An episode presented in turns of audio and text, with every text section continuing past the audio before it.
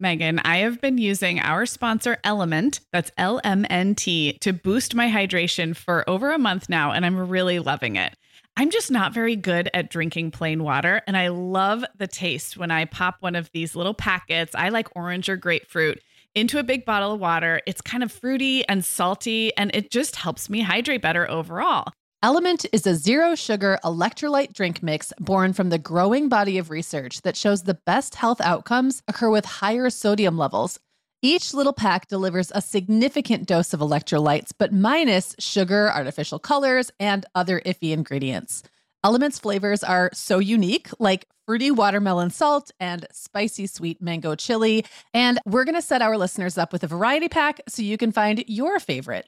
Right. You can receive a free element sample pack containing eight flavors with any drink mix purchase when you purchase through our custom link, drinklmnt.com slash mom hour. That's D R I N K L M N T slash mom hour.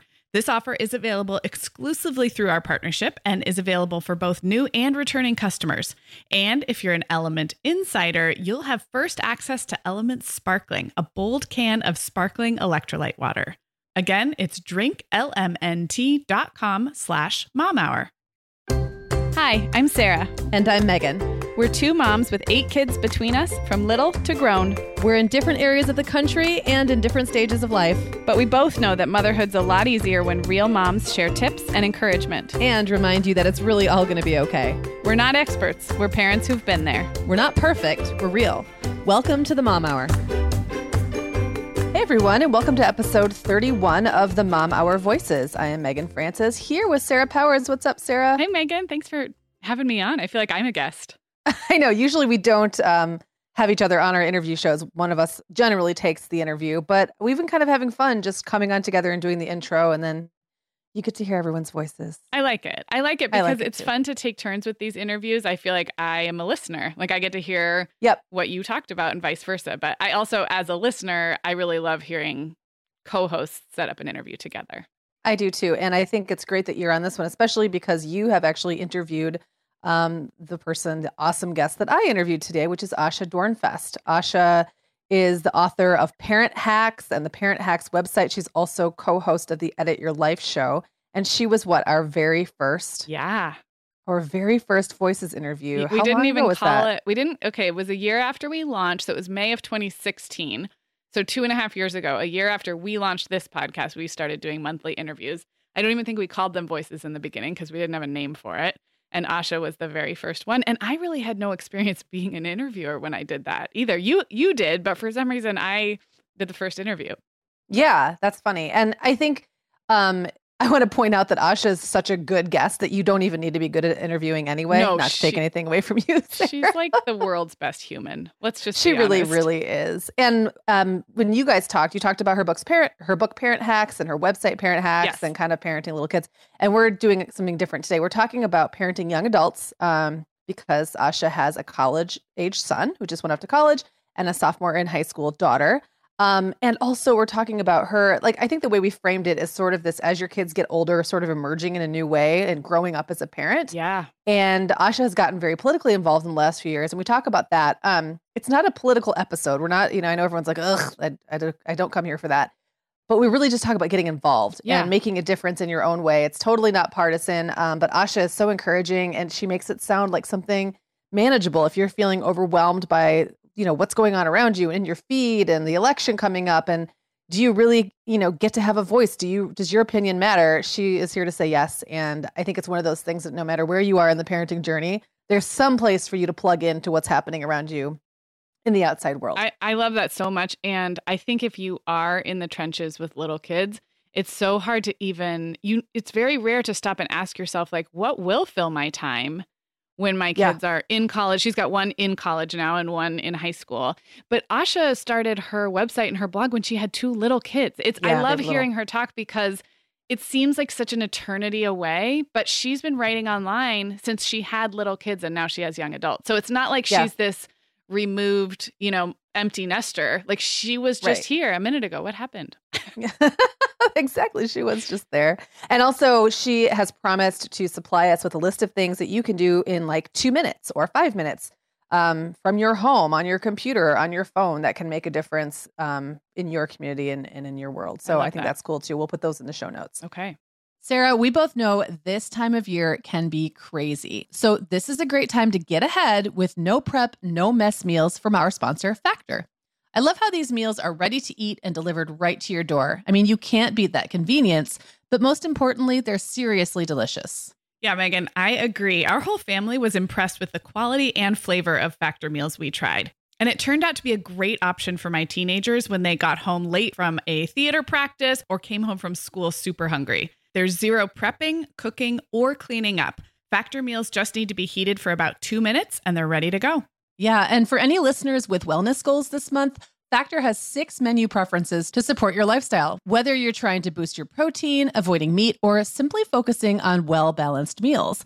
And you can pause or reschedule deliveries to fit your lifestyle. Make today the day you kickstart a new healthy routine. Head to factormeals.com slash momhour50 and use code momhour50 to get 50% off your first box plus 20% off your next box.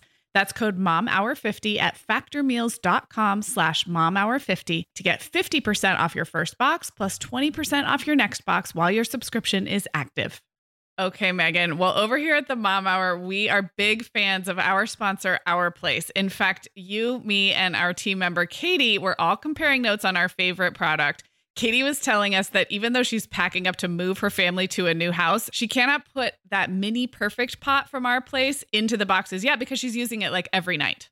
Well, as someone who also has a perfect pot, I got mine as part of their mini home cook duo set. I get it. It's nonstick, which is key, but it also has all these handy features like a steam release lid with a built in strainer and this nice beechwood spoon that nests on the handle in this perfect little peg.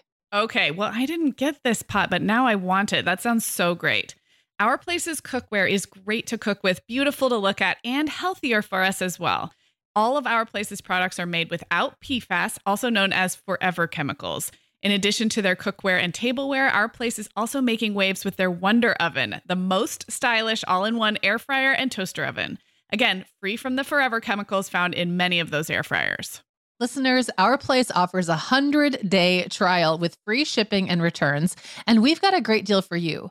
Go to FromOurPlace.com and enter the code MOMHOUR at checkout to receive 10% off site wide. That's from our O-U-R place.com code mom hour. All right, Meagan, are you going to lead us in to this interview? I'm going to lead you into our interview with Asha, but uh, I'm going to bring you back. I get to so stick around. Stick around and everyone get ready because this is going to be a, an awesome interview with Asha Dornfest. Asha, it is so good to talk to you. I have a huge smile on my face right now. I feel the same. It's I been just, too long. Mm-hmm, Silly. It really has been. It Life has happens been. that way sometimes, right? And um, I, I definitely want to catch up because I know that we interviewed you for our very first mom, or we didn't even call it the Mom Hour voices then. We just called it like bonus interview because we had never done an interview before, and you were our first, our very first interview. But I think um, it was you and Sarah, and I think you talked a lot about um, you know, parent hacks, and you had built this entire career around parenting little ones. Yeah. And that yeah. is not the case for you anymore, nor nor for I or for, you know, some of our listeners. And even those we have a lot of people who have little children, but they also are looking forward to this other time of their life, right? Where their kids are going to get older. And I think they like that voyeur, that voyeuristic view. oh, I I know I always did when yeah. my kids were younger. I I really would look ahead a couple of years and, you know, those of my friends who had older children, it just felt like, oh, thank goodness, you know, right, I could see happens. something going ahead. Right, exactly. So let's right. talk about a little bit about where your kids are right now, and then you know you've got a son in college. Like, how did how did you get there, and how did that how, how did that happen? How, how did that happen? What has that experience been like? Just give me a, like a snapshot of where you are, and then I'm probably going to ask you some questions. All right, sounds good. So the snapshot of where I am right now is that I do have my oldest is in college. He just started uh, his freshman year uh, this year. So he's 19 years old, started freshman in college. And my a younger one, it, my daughter is 15. She's a sophomore in high school. Wow. Okay. So yeah, we're we're uh, I've called it at times we're in the exit lane of parenting. Although it's a really long exit lane, I have to say. I'm not sure you ever totally get off.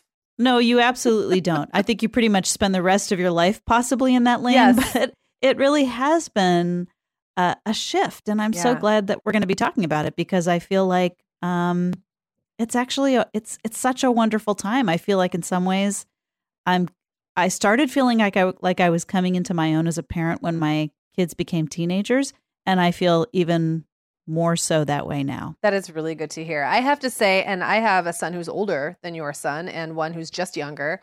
And this has been a really interesting time for me. I know we talked at one point, and I can't remember if it was your podcast or my podcast or some old podcast I used to have. Um, but I definitely remember talking to you about how difficult it can be to help kids find out, like, walk that very delicate line between advocating for themselves and being who they're going to be and you staying out of it, but still offering that advice and that help and that support. So I would love to hear, you know, was your son's college choice was that mostly on him? Did you work together on it? Like how did you get from say where your daughter is now to where your son is now? Mhm. Oh, that's such an interesting boy. Cuz that's funny. kind of that's sort of when it starts to happen, right? That's when the right. the ramp begins for them. So Yes. So I will say it was a combination of both of those things. Okay. So I very much framed the whole college application process with my son as I will be your helper mm. in this process if you want it. If you don't want it, just let me know. If you do want it, um, I'm happy to do some of the some of the legwork for you. You know, meaning. Yeah. He needed to do the sort of important work of of thinking through his values and his preferences and and all of that stuff. I could do some of the administrative work, you know, like checking on deadlines and stuff yeah. like that, just to sort of help out. Because the fact was that during that period of time, he had a massively um, busy school load. Yeah. And he was also on something called the Constitution team, which was just a huge commitment um, on his part. So, you know, that was how I framed it. I really framed it. Um, I made very clear to him that I was taking a back seat in terms of the driving. Um, that said, I did I did assist him quite a bit. I, you know, I was sort of his editor for his college essays and things like that. But, um, but the conversations were always um, really geared toward my asking him questions. Yeah, I want to stop right there for a second because I think that modern parents we have this really, um, this sort of dichotomy, and what it's that we remember what it was like when we were in college, and the way we think it was maybe isn't all that accurate, but the way we think it was was like you picked a school, at least in the Midwest where I come from. You picked a school, your guidance counselor helped you a little bit. You kind of did it yourself in a way. And I think things have, A, things have changed. B, I think parents are more aware. Definitely the landscape has changed for kids. And also, I didn't know a lot of stuff that I wish someone had told me. Like, there's just things about life you don't know. So I know for myself, like, I've kind of walked that line between how much is too much helping how much is not enough. And when you brought up administrative stuff, that's where I really I could have used more help as an um as a, you know, perpetual not perpetual, that's not the word I'm looking for, prospective college student.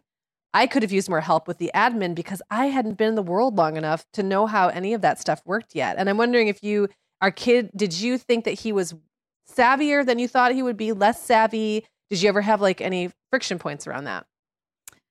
So, I think the first thing I will say to that is to give some context because I too, like you, when I applied to college, it was me, my paper application forms. Yes. And, and uh, I never really thought beyond, you know, the few public schools in my, you know, immediate, yeah. in my state. And that was fine. And so, had he been sort of going that direction and saying, you know, sort of saying to us all, all along, like, I just want to go to, you know, the public school in Oregon or whatever, then I wouldn't really have gotten involved. That's not what he had been saying. And so my helping him really was, um, it wasn't sort of like, I'm going to help him because he really need needs help. It was more like he had sort of indirectly expressed that desire for a little bit of assistance. Mm. And so I was really following his lead all along. I have all along said, that you can be happy in any pretty much any college that I don't, you know, we didn't have lots of opinions about which school he should go to, which size, which state. As long as we could afford it. That right. was the first That's thing. The big thing, yeah. And then um beyond that, it was really up to him. And so I just followed his lead as much as possible. So you then asked, you know, was he savvier than I expected, maybe less savvy? I think what I discovered for him individually was that he had a lot of just outside pressures that had nothing to do with college. And so he needed that extra support mm. just so he could juggle everything. Yeah. Um, I don't think every kid needs all that support. Some kids just really don't. Yeah. And some kids do. I don't, but I actually was more involved than I expected to be. Yeah. And I think, and and from my experience, what I'm realizing, especially about um, my not my oldest, but my second oldest, is that he doesn't ask. So he doesn't ask for things ever. Right. Like help. And so yeah. it's kind of like you have to they won't always tell you what they need. They don't always know, A.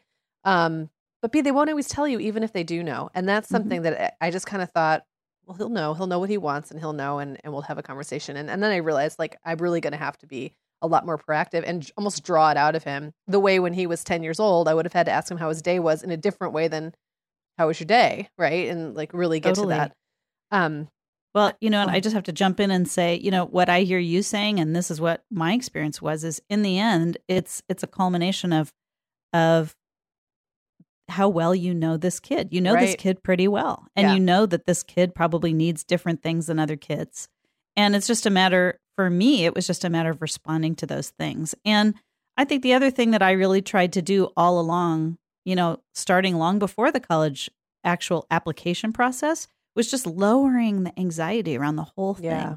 You know, that basically uh, you know, community college is is available to everybody, yeah. and in Oregon, it's actually free. Wow. You know, so yeah. so there are there really is no way if one wants to go to college, there's just no way that any of this has to be um, too stressful because yes. it's all going to be good. And so I think that was the other big role that I played was offering a counterpoint to that sort of drumbeat of anxiety that's mm. happening at school. Yeah, and the idea that there's a there's one timeline and it begins yes. like, you know, right at the beginning of second semester your junior year or whatever and if things aren't if ducks aren't in a row, you've missed the boat and I think that that is definitely the narrative kids are hearing these days. Mm-hmm and it's not helpful because no. gosh we have so many years after that yeah it's not helpful it's not even true right right it's not even true and mm-hmm. and i think it limits your options because at that point you haven't even had time to think about it you haven't had time to explore um, maybe your academic situation is going to look different in a year maybe your interests are going to be different or you're going to have done something that's going to position you in a different way it's like mm-hmm. there's always there's always more options than that. Mm-hmm. I do want to circle back really quick because the money thing I know for anybody who's listening and has um, little kids who one day will, you know, they think are going to want to go to college or kids who are getting closer to that.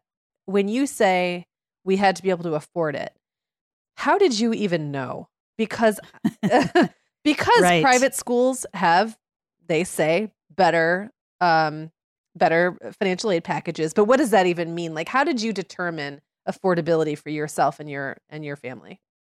We determined it based upon our own savings account, okay, our own budget, and conversations with our financial planner person. Okay, and yeah, you know that, and I don't think the financial planner person is necessarily required. I mean, not everybody works with somebody.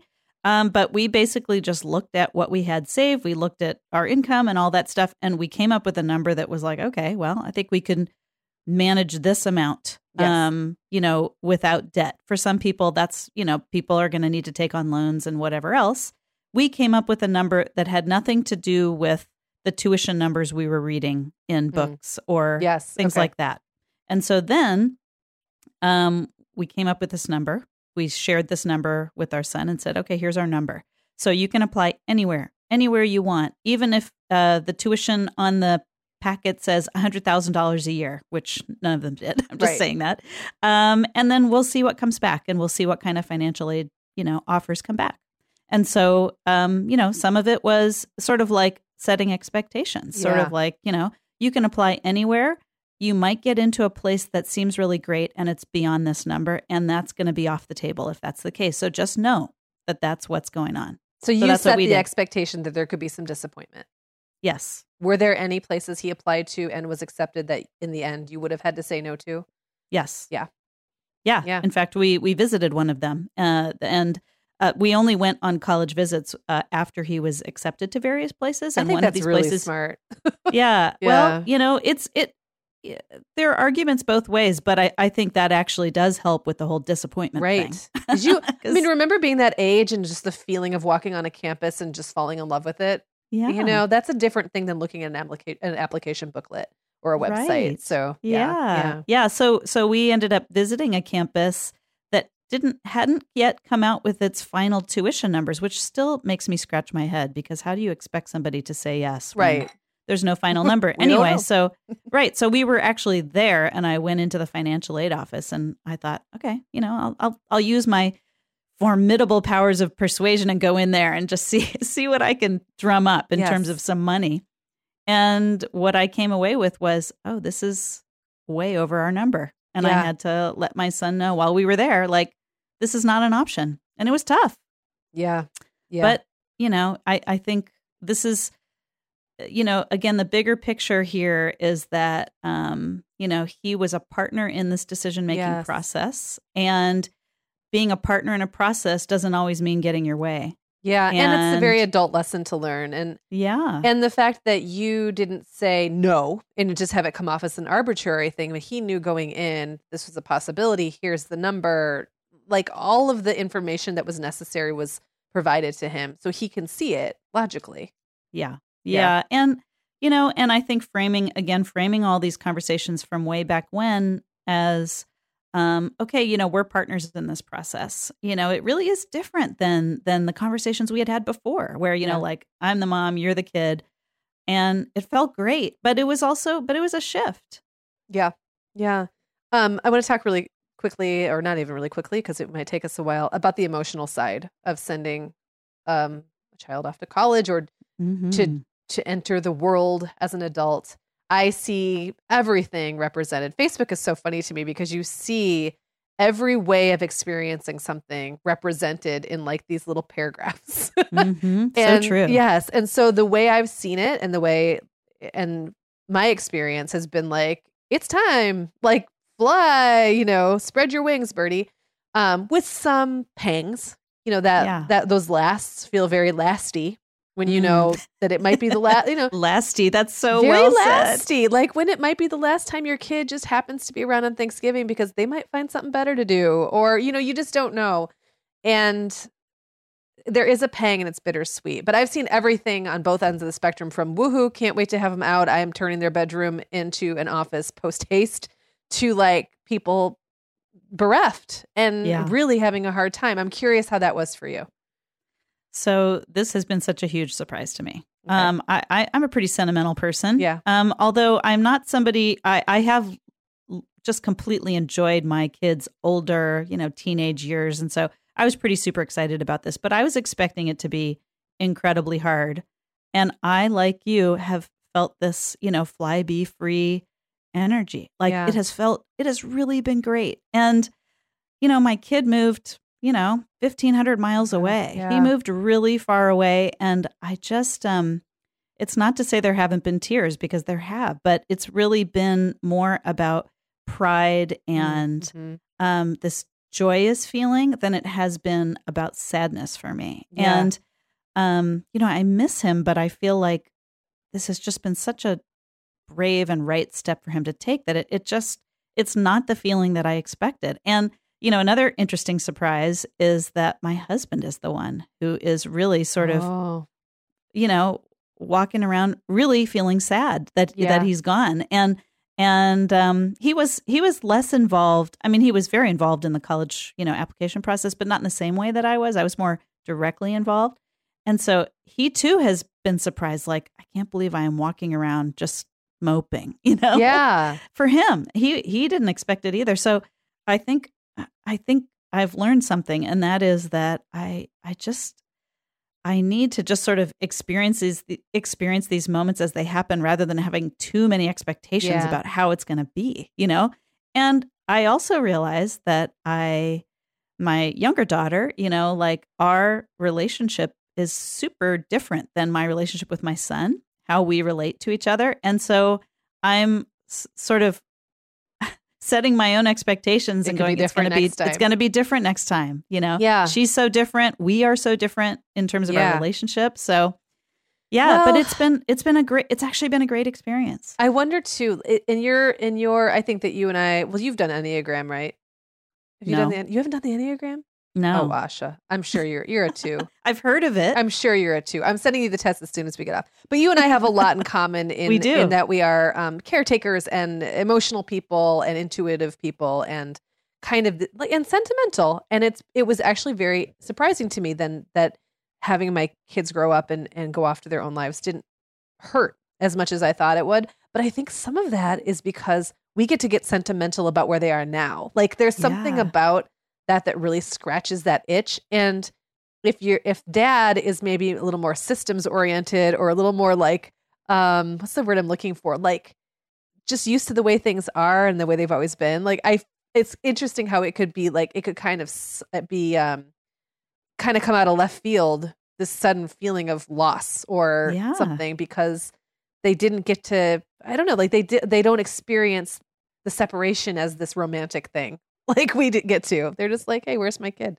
well, you know that Cat Stevens song, "Cats in the Cradle." yes Oh my gosh, my husband hears that and he's like, oh no uh, you know, it's Yeah. just this this feeling of time passing. But you you know, you're right. I think um, uh, there is something. I, I have always sort of been a person who lives in the present moment for the Mhm. most part, and I say that for better or for worse because sometimes it means that I sort of forget things that have happened in the past, and sometimes it also means that I don't plan well for things in the future. yeah i know that feeling yep but the good news is like you know i'm i'm just here right now and it feels good so it's been it's been really good and i think also it maybe has made it a little easier for my son to go Yeah. because he knew that he wasn't leaving behind somebody who was just totally brokenhearted Yeah. but you know i say that and then the fact is we just all feel the way we feel that's Mhm. just Yeah. the way it is Yeah. and I, I I don't think there's one better way or worse way or anything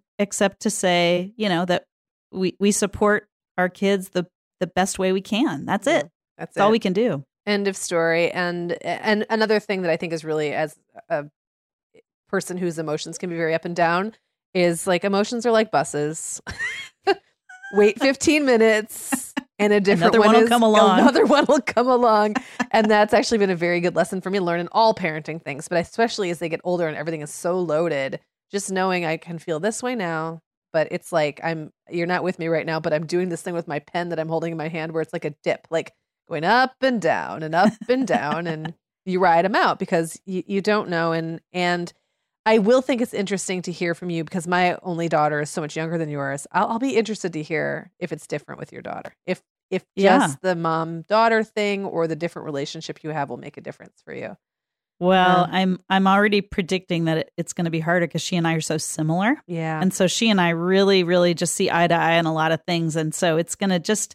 But but then again, uh, you know, I say that, but I, you know, I, I really shouldn't predict. I shouldn't Yeah. predict because I wouldn't have predicted feeling this way about my son going. Well, my daughter thinks that when um when she goes and she's nine, she thinks that when she goes to college, she and I are going to be roommates.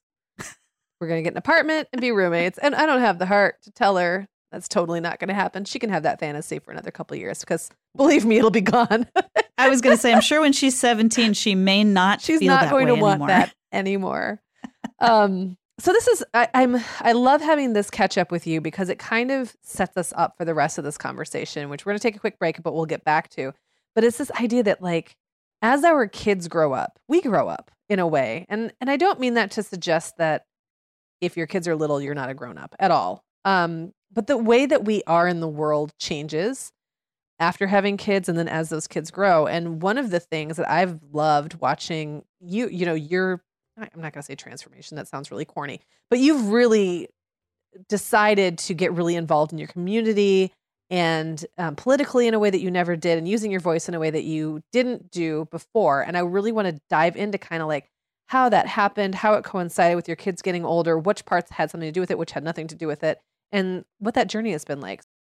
Okay, Meagan, like many of our listeners, I'm sure I've been doing some spring cleaning in my closet lately, and it always feels so good to get rid of clothes I'm not wearing, things that don't fit or that aren't my style anymore. But you know what I realized? All of my Vionic shoes are always in the keep pile. They just tick all the boxes. They're cute, comfy, high quality, they last forever, and I love growing my Vionic collection, especially with the latest styles from their Vionic Vitals collection. The Vionic Vitals collection offers daily wear styles designed for elegance, comfort, and versatility. We both love the Uptown loafer, which collapses flat, so it's perfect for travel. The Chardonnay heeled sandal, which I know you love, Sarah. The Walk 23 classic sneaker, which our team member Katie gets compliments on all the time and the Willa slip on flat, one of my favorites, which comes in 12 colors for any outfit. Yeah, I need to uh, get the Willa slip on flat. That's next on my list. Well, listeners, if you're ready to try the shoes we're always raving about, use code the Mom Hour 15 at checkout for 15% off your entire order at vionicshoes.com when you log into your account. That's one time use only. Vionic Shoes, wearable well being for your feet. Sarah, our sponsor, Hiya Health, makes a kids' daily multivitamin that parents can feel great about giving their kids because they have no added sugars or dyes. And our kids who have tried Hiya vitamins have loved them, which is important, right? Because what good is a bottle of vitamins that your kid won't take? Hiya was founded by two dads who didn't like the ingredients label on some of the popular children's vitamins they were seeing on store shelves, so they got to work developing a formula that would help fill the most common nutrient gaps in modern kids' diets. Hiya's Chewable Kids Vitamin is made with a blend of 12 organic fruits and vegetables and then supercharged with 15 essential vitamins and minerals. They're also vegan, dairy free, allergy free, gelatin free, and nut free. Hiya manufactures their vitamins right here in the USA with globally sourced ingredients, and then they ship their chewable vitamins directly to your door on a pediatrician recommended schedule. We've worked out a special deal with Hiya for their best selling children's vitamin. You're going to get 50% off your first order. To claim this deal, go to hiyahealth.com slash momhour. This deal is not available on their regular website. Go to H-I-Y-A-H-E-A-L-T-H dot com slash momhour and get your kids the full body nourishment they need to grow into healthy adults. Okay, Asha. So we've talked about having kids that are getting older and sending them out into the world. And I love this as a segue because, in a lot of ways, as my kids get older, I feel like I'm getting out into the world in a way that I just wasn't able to when they were really little, or maybe just did, maybe chose not to. Because I know there are moms who are very active, like community organizers and and very political in lots of different ways, very active in the communities when they when their kids are young. But that was not the way I was. I really hid. I hibernated um, for a long time. And, uh, can you relate to that at all?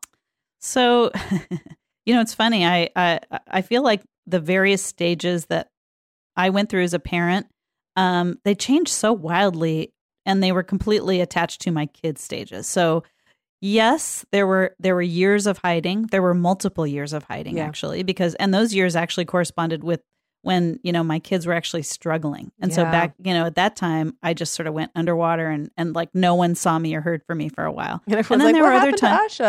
yeah. Yeah. Actually I it was um it well, that that's a whole nother story. Yeah. You know how it is. Every yeah. story is really like a whole book.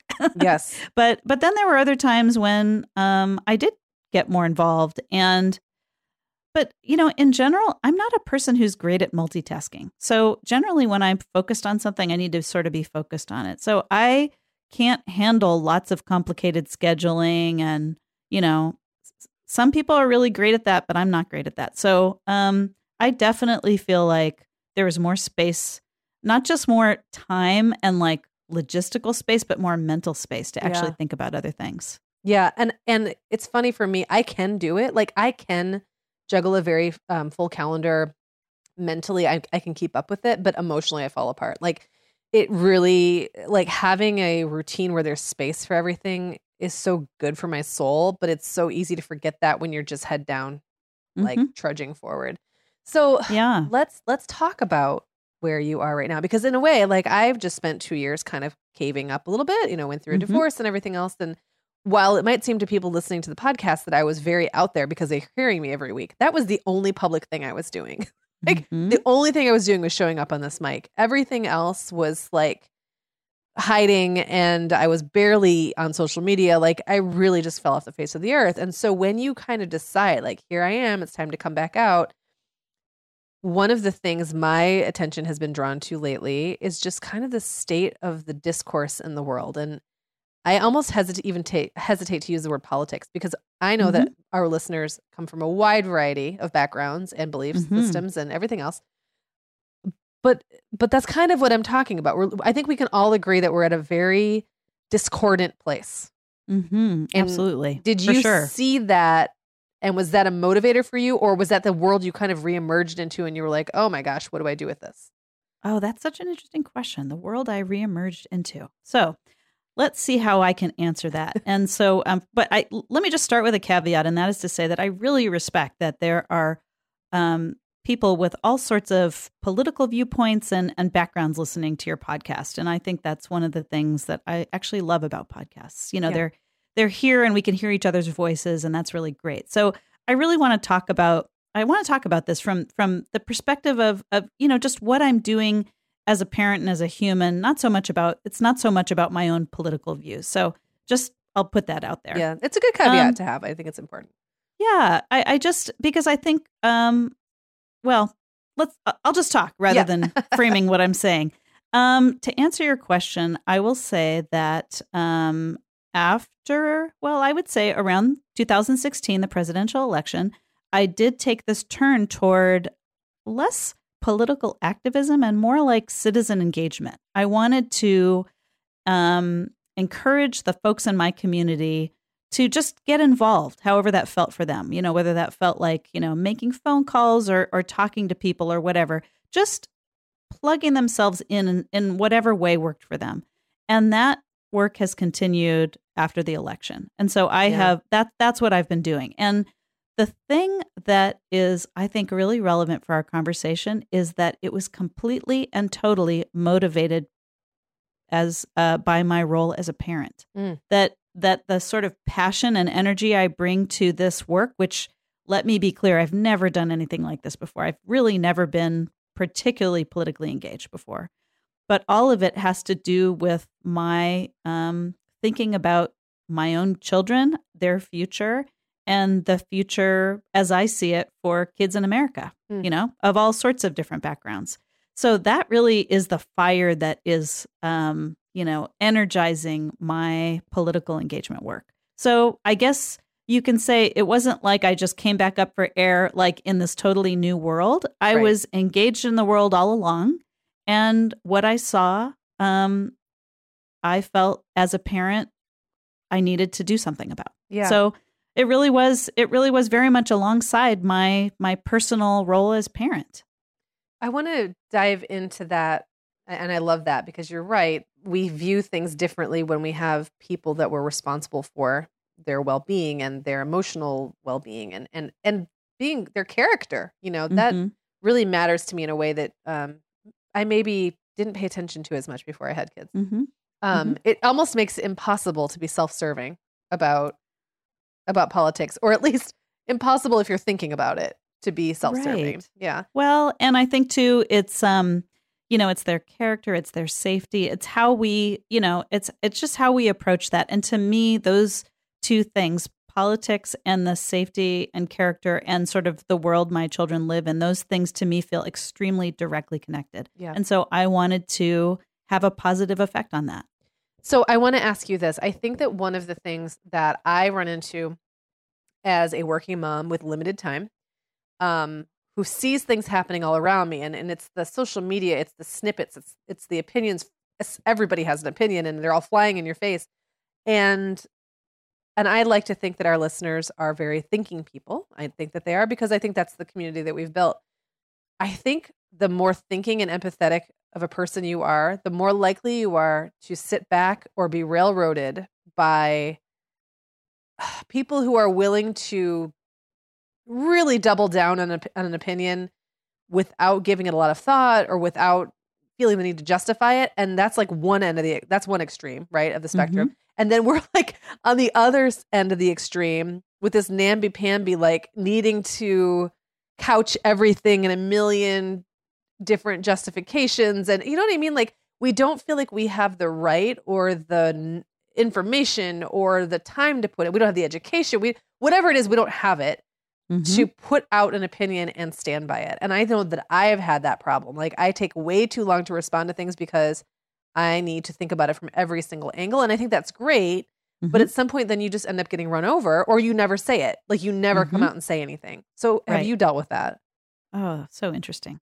Okay. So, yes, I've certainly dealt with that. Um, I think one of the first things I will say to respond to that is that I have really taken the majority of my conversations offline and into my in person community. That's one yeah, thing. That's smart. Um, I think that um, it's not to say there is nothing of value in social media because there certainly is. Yeah. Um, but I actually think that the social media that we are working with today is different even than the social media of 2016 and certainly the social media before that. Yes. I think that because of all of the various political scandals, privacy scandals, various other things that have happened in a lot of social media platforms, not to mention issues of foreign influence and hacking and all of that stuff, I actually think that the platforms themselves are technologically different. And so therefore they're a little bit um uh you know what you see in your timelines, what you see, you know, scrolling past you on the screen is probably different than it would have been before. Well, I need to say really quick when, while you're saying that's really interesting, and, and I don't know if this supports what you're you, the the differences that you're referring to or actually doesn't, but I have noticed that my feed has become less and less diverse, which I really thought it would be the opposite. I thought I'd be seeing more opinions that weren't like mine, but the longer time goes on, the fewer and fewer I see, which mm-hmm. is is that's I'm been the same for me. Yeah, and in some ways it's comforting because who wants to fight? I don't go on Facebook to fight with people. I go on Facebook to look at their kids' pictures and like read their blogs and stuff. But but it also becomes kind of um there's that disconnect because you know that's not how the world is. You know yes. that what you're seeing is not what's happening beyond your computer screen. And it's very difficult to jump back and forth or to think things are a certain way and then find out that's not how they are. It, it's like, it's very jarring, actually. It is very jarring. There's sort of a fun house mirror quality yeah. to it. It really is. It's sort of like, what am I looking at, actually? Right. Is it distorted? Yeah. Maybe. I don't know. And so I've really found uh, you know, I think you're going to appreciate this since you and I, you know, came to social media after blogging for many years.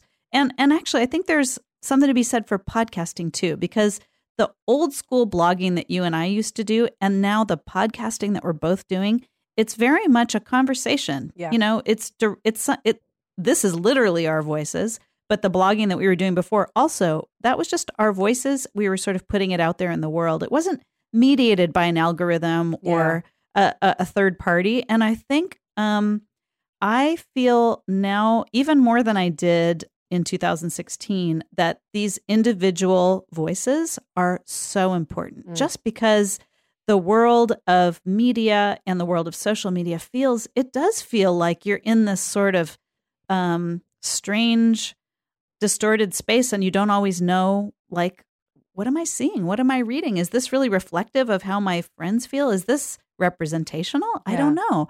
And I feel like it's more important than ever for me to actually step back and, first of all, call my friends on the phone. Second of all, talk to people out in the community here where I live in mm-hmm. Portland, Oregon. And just, um, you know, the third piece of that, which I actually haven't gotten to yet, but that is to just start writing on a blog again. Yeah. Um, and just sharing those voices because I think, um, I mean, this is me playing the long game. You know what I mean? Yeah. I think that the long game really is, um, you know, connecting as humans. Um, but yeah, I find, uh, you know, actually to get back to your question, your question was, have I ever felt that way? Like, is it hard for me to actually respond with my opinions? I have to say, I think I've really found my voice. I find it easier to express my opinions now because I think my opinions really are around my values mm. um, more mm-hmm. than a particular political message. And I'm pretty clear on what my values are. I love that because I think we get really caught up, especially people who do feel that urge to like not to come out with something that they haven't completely vetted or aren't 100% sure of. I'm not a policy wonk. I don't read like pages and pages of policy. I don't even, I don't mm-hmm. think I mm-hmm. would understand it mm-hmm. even if I did. But that doesn't mean I can't say this is wrong. This doesn't feel right to this value that I hold dear. And and right. that's all I need to know. Like and, all I need to know is that that's not what I believe. Right. And yeah. I mean, I I am not a policy wonk. I'm not even a like I don't even really know much about politics. I'm still learning about all of this stuff. Yeah. And so when I express opinions, it's based on my values. And then if if a friend shows up and says, "You know, hey, have you really thought about it from this perspective?" and maybe pushes back a little bit, I'm not talking about fighting and, you know, Right. Sharing memes and comments or anything like that. I'm just talking about someone saying, you know, in a thoughtful way, "Hey, have you thought about this?" Then I can s- stand back and say, "Have I thought about that? Maybe I have, or maybe I haven't." And then we can talk about it. But that's the kind of conversation that actually leads somewhere. Well, so I I'm comfortable having that. I think that as much as I love funny memes, I think that we can probably both agree that memes are like the lowest form of communication about anything important Oh. ever because all it does is either validate and make you feel good about something that without having to bother to actually have a conversation or on the other hand just infuriates you for no for no point. There's no point. Like you're Right. infuriated by nothing. It's five words on a picture or whatever. So yeah. yeah. Um, yeah, yeah. I just really I believe in um I, I like to think that my sharing my uh, sort of values based opinions on social media expresses some trust in the people that I call my friends in whatever platform I'm I'm on. You Mm. I know, like I, like I you know, I trust people to have conversations with me. And if one of my friends surprises me and and is either, you know, inflammatory or hurtful or whatever, I will deal with it, you know? mhm. But it's at least it's real. Yeah. And I guess that leads me, well, before I even get to my next comment or question, what you just said just made me think to myself ev- almost every time, and not every single time, but almost every time I have gotten dragged down into one of those internet fights. And you know the Mhm. ones I'm talking about. They make you feel Mhm. sick to your stomach. You can't stop thinking about it. You get up and pull your phone out at 3 a.m. because this person has just gotten under your skin and you have to show them how wrong they are almost every single time that's happened, it's been someone who I have very little connection to, A, Yeah. And B, who I don't trust as someone to have a nuanced, caring conversation with anyway. It's like the guy I went to high school with that I never liked in the first place. Why am I even friends with him on Facebook? You know, why? And then why am I letting him eat up so much of my emotional energy that I'm going to worry about getting up in the middle of the night and like responding? like, but that's how, that's the trap. It's so easy to get caught in, caught up in, in this pla- in this way that we exchange online, in this way that we interact online. Yeah, Um, it and is. It's, and it's not real. It's- no, and I, I think the other thing is that, you know, it, it is a really empowering thing to realize that you own your own time and your own attention. You get to choose where you put it. And um, when someone sort of demonstrates, you know, they behave in a way that breaks your trust. And I'm not talking about expressing a different opinion. I think Right. we both know. No. We're, we're talking about somebody who just sort of like They're you trolling. know, throws a barb. Yeah, Yeah. yeah, totally trolls you. Yeah. Like, and you, and and then it's just like, oh, okay, well, well, I know something about you now about how much I can trust you and how much, you know, how much Yeah. time and attention I want to spend on you, and I get to make a choice. So I think that's a really nice, that's a really nice feeling. Yeah. So that actually perfectly segues into my question, which was when not online, but when you're out in the world, you know, it's easy just to talk to people who think like us. It, it's very easy. You can surround yourself all day with only with people who think pretty much the same way as you, um, or who you think do. You know, if you don't think, if you don't dig too deep, right? Yeah, right. How do you this is such a like very simple question, but I think you're going to understand what I mean. How do you listen? Like there's these hot topics, there it's gun reform or the president or like any of these things that inflame this the sides so strongly. How do you quiet all that and listen and how do you decide who you're going to talk to? Like I'm sure you don't go up to people and say, "Hey, we don't believe the same stuff. Let's have a conversation." How do you make it happen organically? well, I think uh, so. I live in Portland, Oregon. So you Yeah. What that means for those of you not familiar with Portland, Oregon, is I pretty much move around in circles with people who pretty much think the way that I do. Right. And it's or not maybe because- even like maybe even so far in the direction that you do that you're like, "Wait, what?" like, how do I catch up? Yeah, no, I get so so I think that's yeah that's just a reality. It's not like uh, you know that's just a reality, and I think that's certainly not everyone's reality. A lot of people live in places where it just it's not like that. Um, so so in some ways I can't exactly answer your question. Yeah. Um, I certainly don't feel like I search out conversations in social media, but you're asking about in person. Yeah. So in person, um, you know, so you know, I think what I try to do is um when I have been in situations and granted they have been sort of explicitly political situations. So like whether I'm like you know, holding a sign somewhere or, you know, whatever, doing like a, there have been various rallies and sort of peaceful demonstrations. And sometimes someone will come up to you and try to engage with you. And that's, I mean, that's so not the kind of conversation that you and I are talking about, you know, but what I will say is when that has happened and, and they didn't agree with me politically, I would just sort of try to be a kind and respectful person. And if, if I can see within you know a minute or two that they came to fight then i then i just sort of say look i appreciate that you have a different you know opinion and then i step away Yeah. um but when it comes to just friends that have different opinions i i just recognize that there's so much more that we can talk about Yeah. and maybe starting at the most hot button issue probably isn't the place to start Yeah. you know it's hard to start there i i can't start there i mean and it's just and i'm also really not in the business of trying to convince people one way or the other at least not in the beginning you know? I like to share my values with my you know people that i trust but that's not where i'm going to start generally with someone. So i think that's part of the answer is to just find the places where where you can just be together in different ways you know whether that's like let's say you know you're a church going person or you're a person who volunteers with a big group of you know big diverse group of people. You know maybe just um focusing on the places where you have commonalities you know and building the relationship and the trust from there. Because once there's a little trust then you can venture into more delicate territory. But it really starts with trust. Yeah. and um if if that trust isn't there then i'm not even going to go there with somebody And I think that this is also one of the things, like when you said, you know, the people come up to you at events and, and try to engage you. And that's happened to me a couple of times. And actually, not politically exactly, but I'm, I'm not going to get into it. But I've been uncomfortably approached by people who obviously are coming from a very different place and kind of just want to get in my face about it. mm-hmm. And I do think that the ability to say, well, thank you very much. Like, I don't really want to, like, this is not what I'm here to do or whatever. It's a muscle that you have to flex Mhm. because the the good girl and me will want to sit there and talk to them and listen to them and sometimes take abuse. And that's not like, but it takes a while. Like, you have to almost practice walking away a few times Very before true. you can do it. so true And I, or we, until you can do it with confidence and just do it knowing the right moment to get out of the conversation. That takes, it takes practice.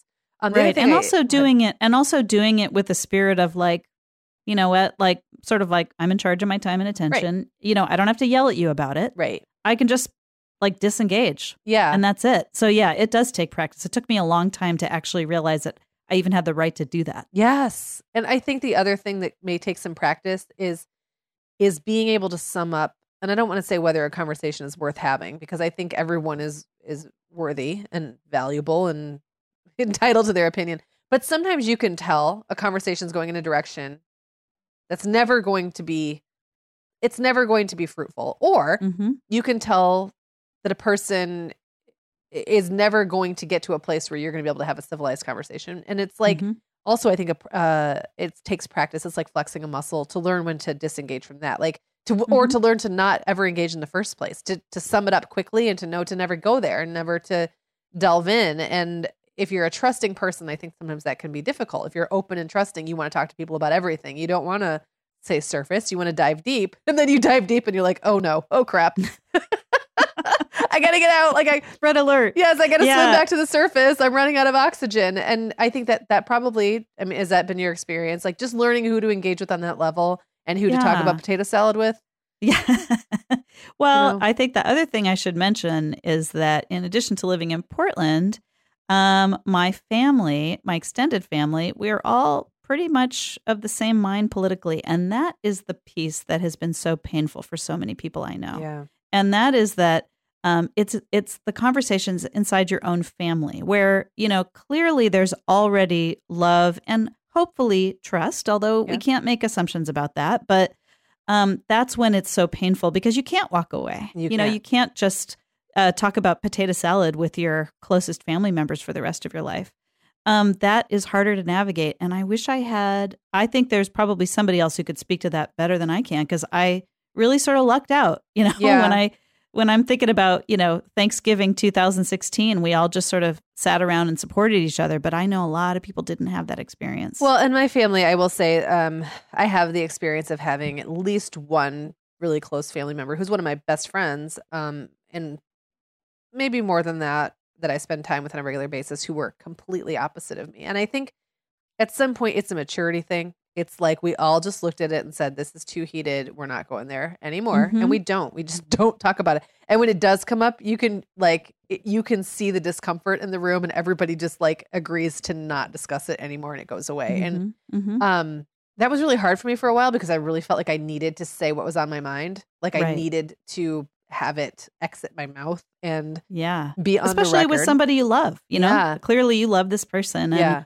And uh, and you want to talk to the people you love about the stuff that's inside that's so important. And Yeah. it's hard when sometimes those but aren't the and things. And what's really hard is sometimes you can agree like you can appear to see eye to eye with someone like on so many levels like your your worldview is the same your morals are the same like all of these things are the same but the way you got there and the way they got there is the opposite and that's Mm-hmm. where i think the, the hardest part to reconcile because it's like yeah yeah yeah but like remember remember Yeah, how we agreed about that that that that and that and then wait what now like and therefore, and, there- and therefore and and that's been a big lesson for me like how yeah. someone else arrives at that place either they got there differently or they take it and go somewhere else like i don't know Mhm. whether it's coming in or going out but either way it's very different and um that's that's hard and a lot of people Yeah. are in that place and i i i hope it's peaceful for them that's all i can say because if it's not it really stinks Well, I had a really interesting conversation with a good friend who I've recently gotten to know, and she was talking about how one of her closest friends, um, sort sort of like what you were talking about, one of her closest friends, you know, came down differently on you know political choices and stuff, and really for a period of time, both of them had to step away. And recently, um, they came back together. You know, they had a chance to actually see each other in person. And um, my friend said, you know, I'm really sorry. I have to admit something, and that was that I I unfollowed you on Facebook because I just couldn't I couldn't listen anymore. But I just want you to know that I I love you and and you're my friend, and I, I don't want to do that, but I just couldn't listen. And the friend said, I unfollowed you too. Oh, you know, and they Yeah. laughed about it and they hugged and they said, okay, well, you know, it's gonna maybe we can't talk about this political stuff, but there are all these other things. And at least they established that they love each other still. Yeah. And and that was that's a big deal to like make yourself vulnerable enough to actually say that. and it's not So- our job it's not our job to convince everybody that we're right or Yeah. like or to get people to change their minds like there it's not and we we can't have that just like your kids are going to be who they're going to be um Yeah. you can guide and be an example and all those things but like you can't force anybody to think anything and that gives you way too much power that you don't have Right, Really- right. And in the end, maintaining maintaining connections with the people that we love, um, despite those differences, you know, there's going to come a time soon when we're not going to be in this charged moment. yes And if I those ties- that yeah Yeah, if those ties are still there, I mean, maybe they're thinner, but if those ties are still there, you can walk back down that path and say, hey, you know, like paths diverged for a while, you know, Right. like what if we like got together and, you know, whatever. Like, Yeah. again, you don't have to start at the hot button issue. You can start at potato salad. you know, like just start back Yeah. at potato salad and and you know, find your way back maybe, you know. Yeah, That's maybe- a yeah, possibility. it is a possibility. I love that. I before we wrap up, I definitely want to talk a little bit about the nuts and bolts and logistics of doing this kind of work that you're doing right now. Um, I know that you have a heart for moms with young kids because you wrote about that for so long. And I Mhm. know a lot of our listeners are hearing this and saying, you know, I'm feeling like maybe I could find my voice a little bit in whatever way. It, maybe it's one issue that they feel really strongly about that they want to talk about, or maybe it's their local, their locals, their their township or their city or something where they feel like they could make a difference. Like, what have you found? Because I have to admit that I have dabbled in different kinds of political activities, and sometimes I've been frustrated by feeling like they're more social clubs than actually doing anything. And Mhm. my time is very limited and precious to me. And I don't like to go to something just to see and be seen. And Yes. I almost find myself getting almost angry sometimes, Yeah. which is not fair, probably because everyone has their different ways of wanting to put things together. But I found myself getting like irritated to the point of anger when I feel like this thing I thought was going to be making a difference is actually is more like a social, a more like a social thing. So, Right. what activities have you done that you have felt good about? Whether in whatever way that is for you, and maybe the social thing is part of it. Um, hmm but please, So, hmm, okay, so this is really interesting. All right, so I've done a whole bunch of different things. Um, and um, the first thing, the main thing is that I love doing things in person because seeing other people's faces, eyes, hearing them, talking to them about, you know, partially politics, but also other stuff just makes makes me feel more grounded. So that's the first thing. Um, I have done a number of different things. I have sat with people in a bar and written postcards to try to get um, people to vote. Yep. I have um, had meetings with people and listened to guest speakers. I have sat at my desk by myself making phone calls to voters. That's something that one can do. One can also even write postcards from home so you don't have to go out to a meeting because frankly when you have little kids um, it's really hard to go to meetings Yeah. and it's also really hard sometimes to predict when you're going to be available right? um, that's really fun. I have um, the my favorite thing that I'm doing right now actually is that I am um, I've joined a program called the Neighborhood Leader Program, which is something through my um, county Democratic Party. And so what that allows me to do is walk around and just talk to my neighbors, literally my neighbors, and just make sure they have what they need to do their voting. It's not a um, it's it's not even really a uh, it's not campaigning. It's just, you know, do you have your ballot? Do you have what you need? You know, Right. can I help you with anything? That's been fun because it's just put me right in front of, um, you know, my neighbors, and that's been fun to talk to folks with. So I feel like, you know, it's one of those things where if people want to find their voices politically or they want to have an impact, there you can do it in any number of ways from five minutes once to something you do every day. You could do it at your house, you can by yourself, or you could go to meetings. I mean, there are all sorts of different things. And Yeah. actually, maybe what I might do is just, you know, send you some links and then you can, you know, link them up in your Oh, show notes. I would love that. Please do. I feel like maybe that might be easiest for your listeners. Yeah. But I I guess the main thing I would say is that um, while I have been spending a lot of time and a lot of energy doing this, that is not the case. That, that's not what everyone needs to do, should be doing. It's not like that. You know, Yeah. it's one of those. This is sort of the beauty, I think, of citizen engagement is that if we just plug ourselves in even a little bit, we call our legislator once, we, you know, whatever, um, that actually makes a huge difference I love so- that. it's not it's really not about the amount of time you spend or the kind of meetings you have to go to There are things you can do in five minutes that make a difference. there are things you can do in two minutes that can make a difference and sometimes that can be as simple as having a conversation with a friend Yeah. so it doesn't even have to it, you know it really is just bringing this sort of notion of participating into your consciousness and then acting on it I love it. Well, Asha, this has been a fantastic conversation. I've loved Oh. catching up with you. same I- same i mean thanks for asking all these interesting questions i haven't even thought of half this stuff this way before Well, now you'll have to keep it in mind in case someone else asks you the questions. You could just be like, "Oh, well, I've thought about that a lot, actually." listen to this podcast exactly. I love it. Um, everybody, if you want to find out more about Asha, you can listen. I, I think because everyone listening to this is a podcast listener, they should check your podcast out, Edit Your Life.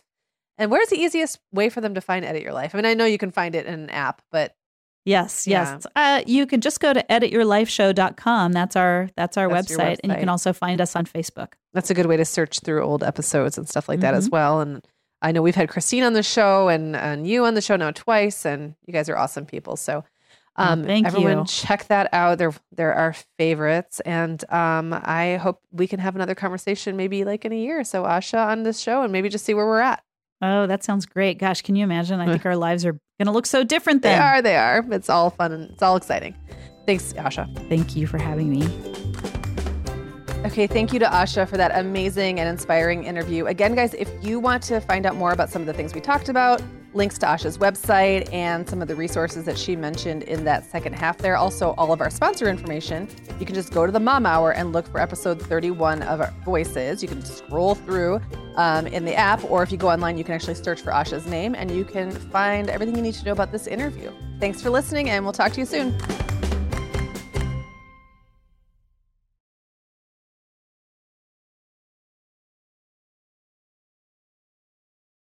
Guess what, Meagan? Over 10,000 teens are already using our sponsor, Erika, to help them unplug. That is amazing. Erika, that's Erika with a K, is the social media health app for teens that gives them the tools to unplug whenever they need to for improved health, study focus, sleep, and daily balance. It's so cool how this works to hide distracting apps from your phone at the touch of a button, keeping them out of sight and out of mind without deleting your data. Yeah, you know, teens really get that social media comes with risks, including addiction, and Erika helps them build healthy habits and self regulation that will benefit them their whole lives. Tell your teens about Erika and save 20% on the Erika family plan with promo code The Mom Hour. Go to erika.app and search for plans. That's Erika with a K, E R I K A dot A P P, and use code The Mom Hour to save 20%. The Mom Hour is brought to you by partners like Chatbooks. Chatbooks makes it beyond easy to create beautiful photo books by importing your digital photos from anywhere Instagram, Facebook, Google Photos, or directly from your phone. The books come in a variety of sizes with beautiful cover options and binding styles to choose from, and they start at just $15. Plus, we have a great deal just for our listeners. Use code the Mom Hour 20 to save 20% off your purchase. Just download the Chatbooks app and use code the Mom Hour 20 to save 20%.